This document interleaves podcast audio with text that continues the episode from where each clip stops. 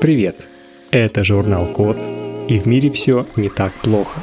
Вот смотрите. Сделали биоразлагаемый имплантат, который высвобождает лекарства по запросу. Вообще, имплантаты с лекарствами делятся на два типа. Первые безвредно разлагаются, и их не нужно удалять, но они могут высвобождать лекарства только с заданной скоростью. Они не подходят, если э, нужно получать препарат, когда потребуется. Например, если речь идет о болеутоляющих. Второй тип имплантатов – это активируемый дистанционно при помощи радиосигналов или других средств коммуникации.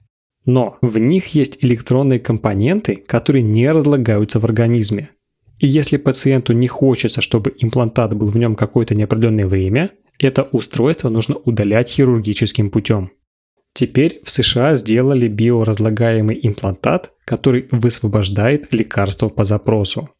Текущий прототип сделали из биоразлагаемых материалов. Это из магния, молибдена и биоорганического полимера.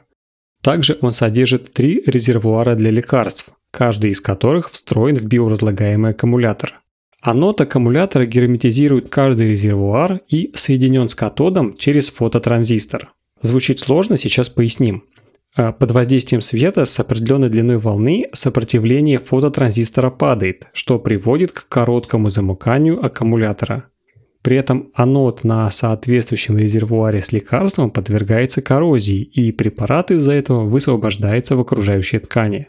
Фоторезистор каждого резервуара чувствителен к свету с разными длинами волн, так что имплантат может высвобождать три лекарства в разное время. В экспериментах устройство использовали для высвобождения лидокаина в телах крыс.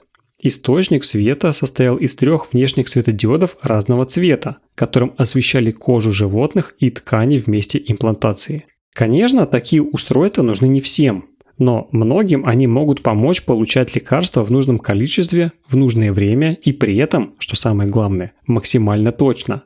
Например, таким образом можно вовремя и крайне дозированно принимать препараты для лечения рака. На этом все. Спасибо за внимание. Заходите на сайт thecode.media и подписывайтесь на нас в социальных сетях. С вами был Михаил Полянин.